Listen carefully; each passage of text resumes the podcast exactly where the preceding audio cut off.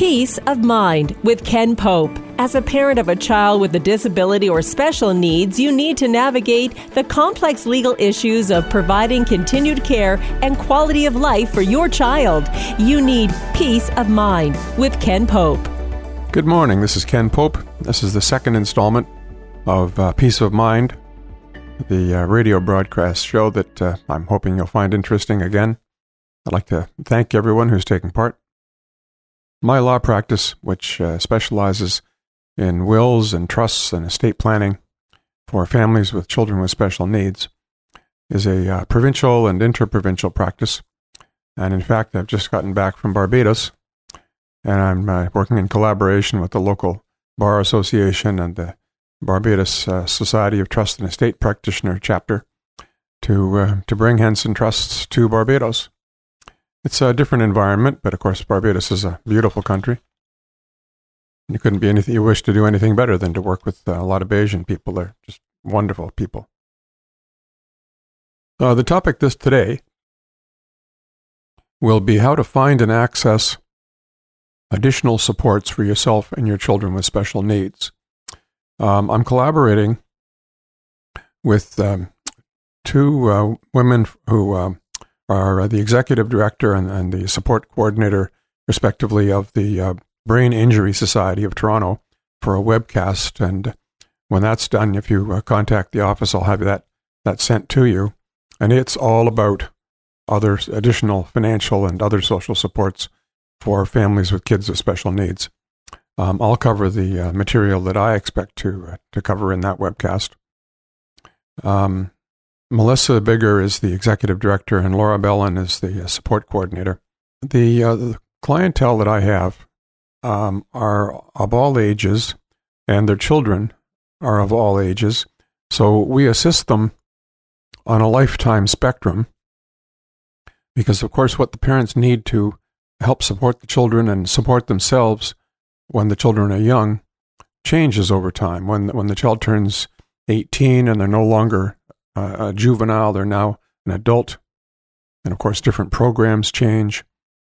Uh, and, and in fact, when, they, when those same children turn 65, things change again. And I don't think we'll get into that very much today, but that is uh, going to be a topic for one of the uh, next uh, upcoming broadcasts.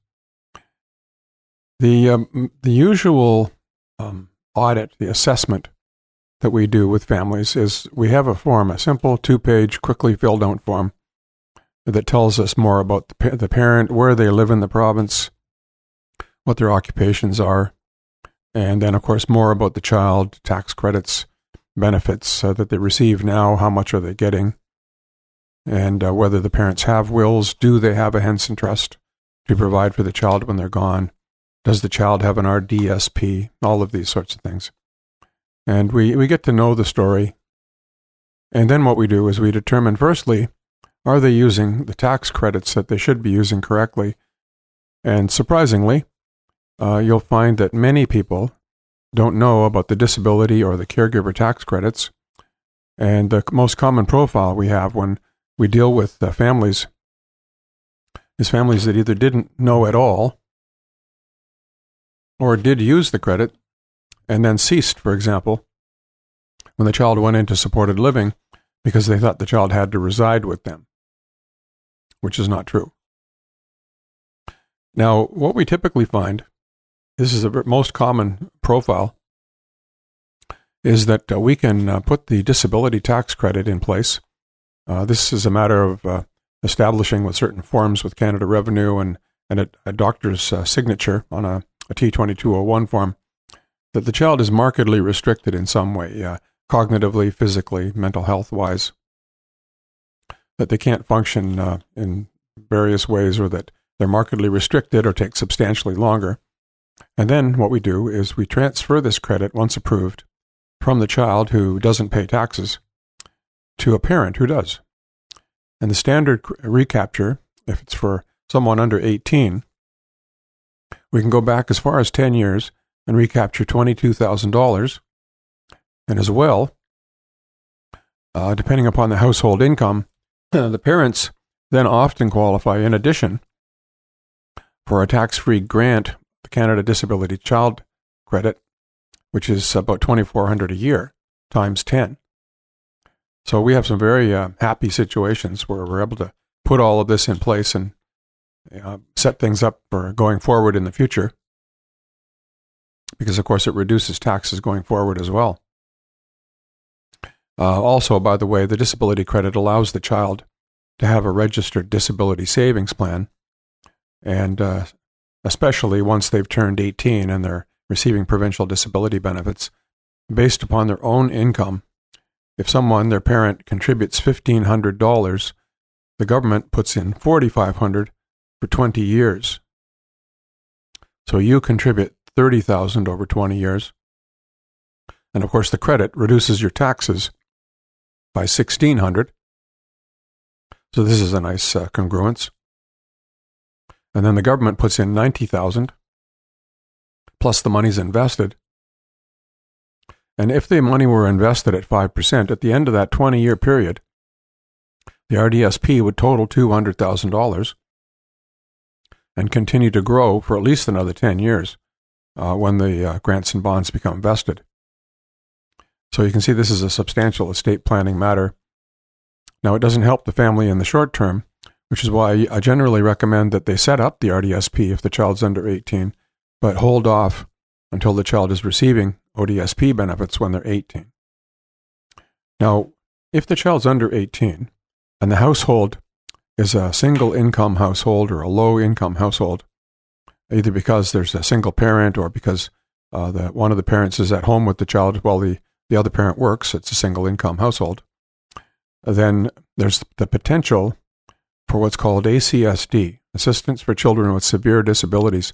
And it doesn't really so much turn on severity. It's really just that the child has a disability, household in- income is low, and the household is unable to pay for certain things that are appropriate for the child, and the family could receive up to $450 a month.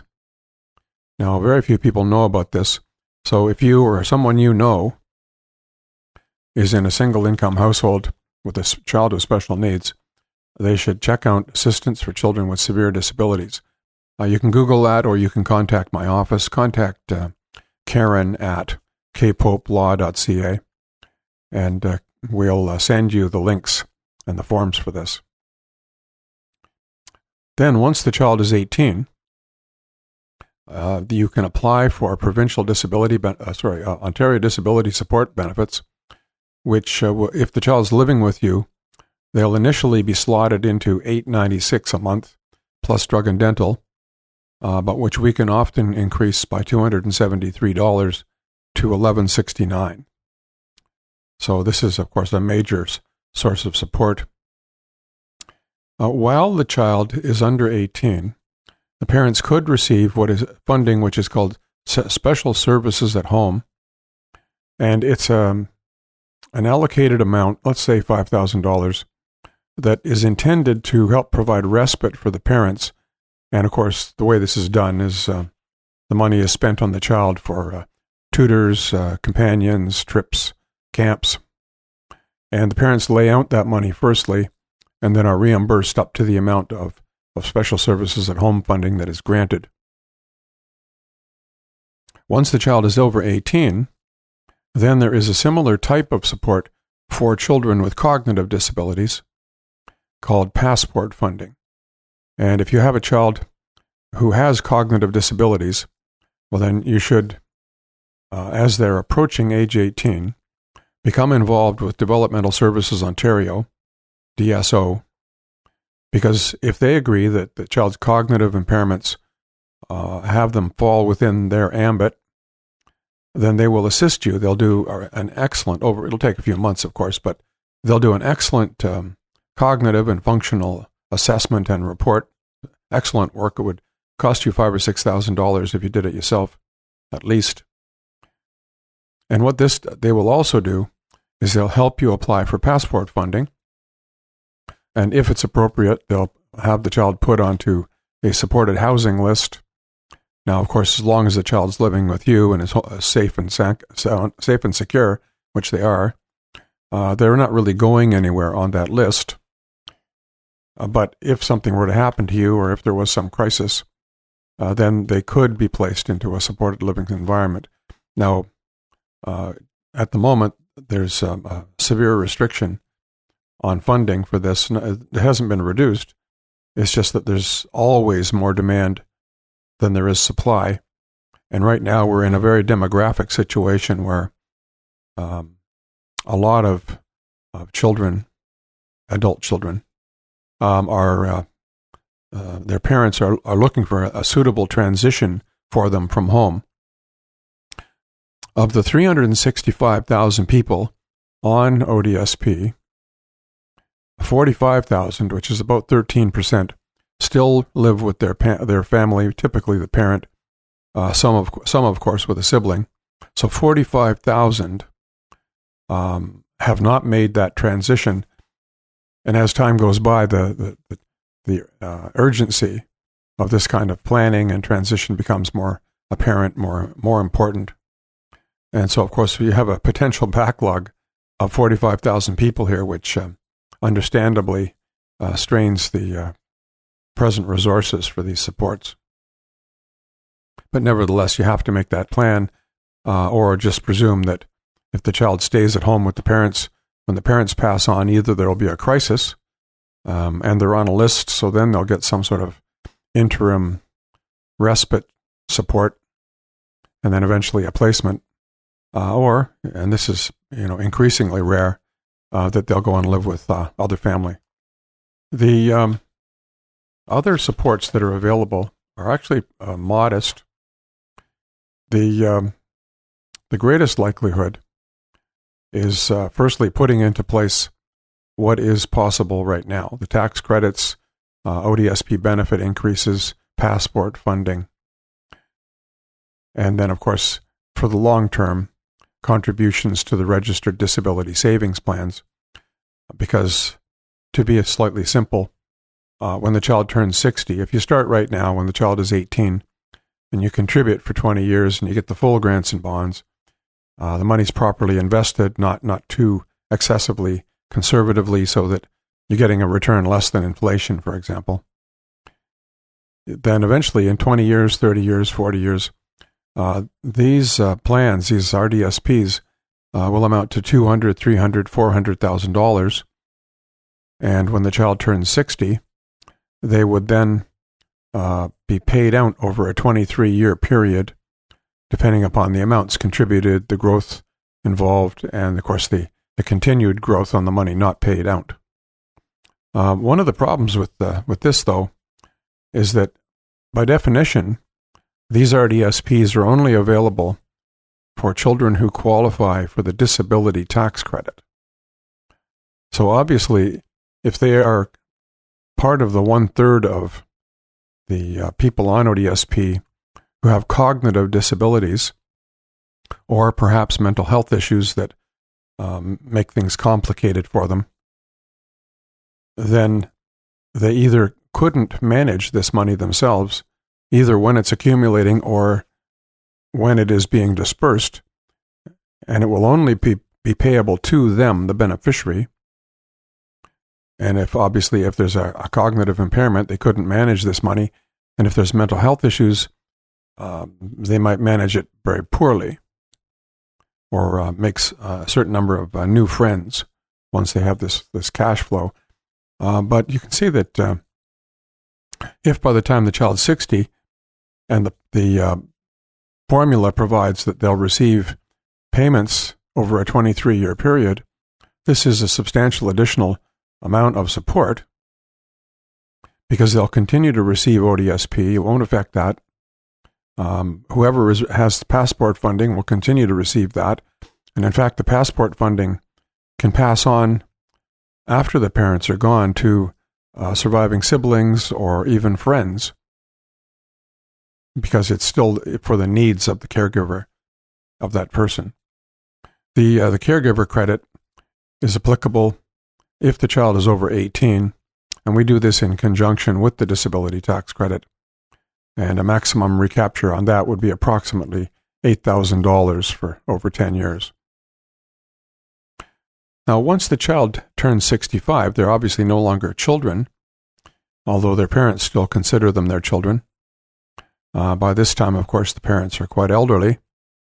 And what happens is then is this 65 uh, year old individual, somebody on their behalf, if they're incapable, has to apply for old age security and guaranteed income supplements, just like all seniors, and they then receive coverage for drugs under the Ontario Drug Benefit Program, just like all seniors do.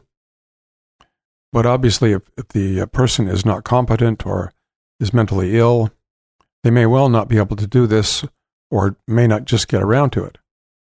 Now, a person would remain on ODSP until these other benefits replace it. So it's not like they turn 65 and on their birthday they lose these benefits. But someone has to make these applications. Uh, it's true that if you dig into the legislation that regulations, that um, um, a doctor in their usual setting, for some reason, the doctor can apply for these benefits for them. I'm not sure just exactly how that works because it's not based on disability, it's a matter of age. But um, otherwise, you have to have someone who is their legal representative, who is e- either has their power of attorney or is their legal guardian appointed by the court. So, this, of course, brings us to a discussion of legal guardianship versus powers of attorney. And um, there's a common misconception or confusion. Powers of attorney are documents that are signed and give authority to someone, such as your spouse or your child or, or a family friend, to help if you're, while you're alive, and even if you're capable, to assist you with uh, medical decisions they allow people to have access to medical records, and they also allow people to help with property, paying the bills, collecting pensions. Now, if, if this is a matter of dealing with um, children with special needs, adult children with special needs, it becomes even more important because while the child was young, the parents often received cooperation from the pediatrician and uh, hospitals and other sources, because of course the child's a minor and uh, they're they're not deemed to be fully competent. But then once they turn 18, they are clearly deemed to be competent, even if they are not. And so you get into these complications where someone is not capable, someone is not competent. But what happens is they're deemed to be competent. So people who are restricted, doctors, hospitals um, that are restricted by privacy legislation can't give you material because this child is deemed to be competent. So you need to have powers of attorney, and in a lot of cases, uh, you do have to uh, apply to the court to become the legal guardian. Uh, we handle this on a provincial basis because it's a, a court function. It's not a, not a function of um, where you or where the child or where the guardian lives, as it would be, for example, uh, for a probate application. Have a jurisdiction being where the estate or the property is. It's that's not how it works. So we file them all. They're all um, filed in Ottawa. We, we call it a bucket application because uh, we have uh, all of the affidavits necessary. And of course, the child, in, typically, the child has been assessed and is clearly not competent. So we then file these with the, the court in Ottawa, and uh, in due course they're approved. So there's no appearances on the part of the, uh, the guardians. And what you do is you would normally apply to make the, gar- the, the parents the guardians, as well as one or more people, if you if you have the luxury of having these people, such as uh, the child's siblings or uh, cousins, perhaps someone more their age, to become guardians along with the parents so that when the parents pass on, uh, there are uh, guardians still in place. Now, these are not alternate guardians. You can't structure it that way. They must be guardians at the same time, but they would be the surviving guardians. And these parties can apply for OAS and GIS. They can um, manage the RDSP disbursements. They have full authority to deal with um, supportive organizations like community living, for example, to to make sure that their care is properly handled. Because this is, of course, a constant uh, constant matter for the parents, a concern for the parents that even if the if the children are in a supported living situation, and no matter how much they happen to trust the organization, it's always been around, it's always been a, a good organization. Uh, there's always concerns on the part of the parents that the child will receive the proper care, that the uh, the caregivers who are employed by the organization uh, are as uh, reputable and accountable as they want them to be. It's a constant concern, and it's just uh, the fear, the natural fear that a parent has that a child is properly cared for all of their lives. I know that the uh, the the true element here is the, for the parents is what will happen to my child when I'm gone. And I heard the comment, I just want to live one day longer than my daughter, which can happen, but of course, in most cases, doesn't. So you have to plan for that transition, that uh, that continuity of care and support. And increasingly, what we find is that there are, are fewer, if any, siblings. And many of the, the family members that might be otherwise in the, the family network to provide these supports are not in Canada. They're in other countries, which makes that rather difficult. And we're, on the other hand, we're also seeing situations, particularly because real estate is now more expensive than it was 20 years ago. And because real estate composes a large portion of every estate of your average run of the mill Canadian, we're finding that these estates are bigger, the size of the Henson trusts are larger, so there's more to invest and there's more uh, available for the continued support of that child when the parents are gone, which is a, a good thing. Uh, when you look at it in, in, conjunction with ODSP, which goes until 65 and at a maximum is about 14,000 a year. And if you then look at the fact that at age 65, it becomes old age security and guaranteed income supplements, which are presently about 18,000, and then if the child has an RDSP, which is worth 200 or 300 or 400,000, um, and especially if they happen to be in some kind of supported environment and their needs are therefore more modest, uh, they're going to be fine. Now, pulling together all of these resources, that takes a lot of work, and it's the same hoops for every family every time. As their as their children age and as the parents age. And that's where we like to to position the practice. Because we have the, the cumulative experience of thousands of families over well since 1996 in this particular case.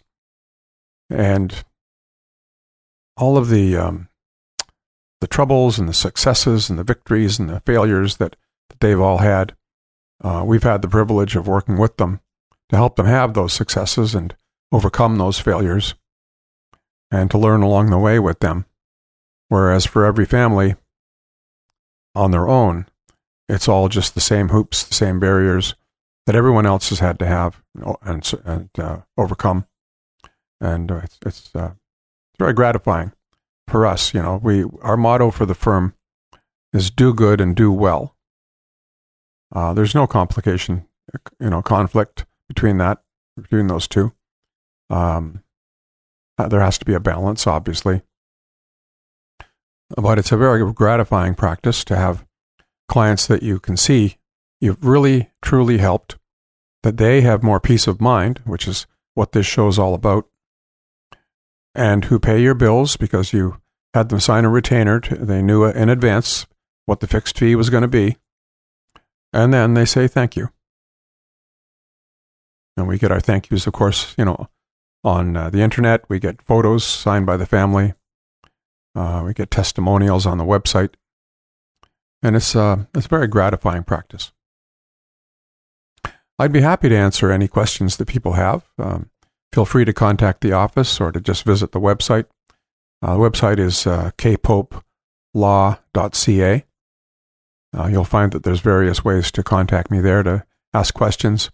And you'll find that there's um, a lot of videos and a lot of articles that are linked to the videos and back to the articles about a lot of these matters. The videos are all three minutes or less. The articles are all short. So you could um, become mini experts in a lot of these matters just by visiting the website and reading a lot of these things and attending my monthly webcasts. Um, often, my clients or new prospective clients take part in webcasts several times. Because, of course, you know, you listen for an hour, hour and a half. It's difficult to absorb it all. And so you take part in the next one. We often, typically, our, our registrations for these webcasts are, are three, four, five, six hundred people. And uh, once a month, usually Wednesday, usually at seven, because a lot of people, of course, uh, they couldn't come out to a seminar, uh, but they can certainly sit home with a cup of tea and take part. And you can ask your questions during the webcast. I, I can't get to all of them, of course, but um, we're happy to speak with you. Um, 866 Ken Pope. Uh, I hate that part, but I did it anyway. So you can call toll free 866 536 7673 or uh, contact Karen at kpopelaw.ca. And that said, thank you for listening.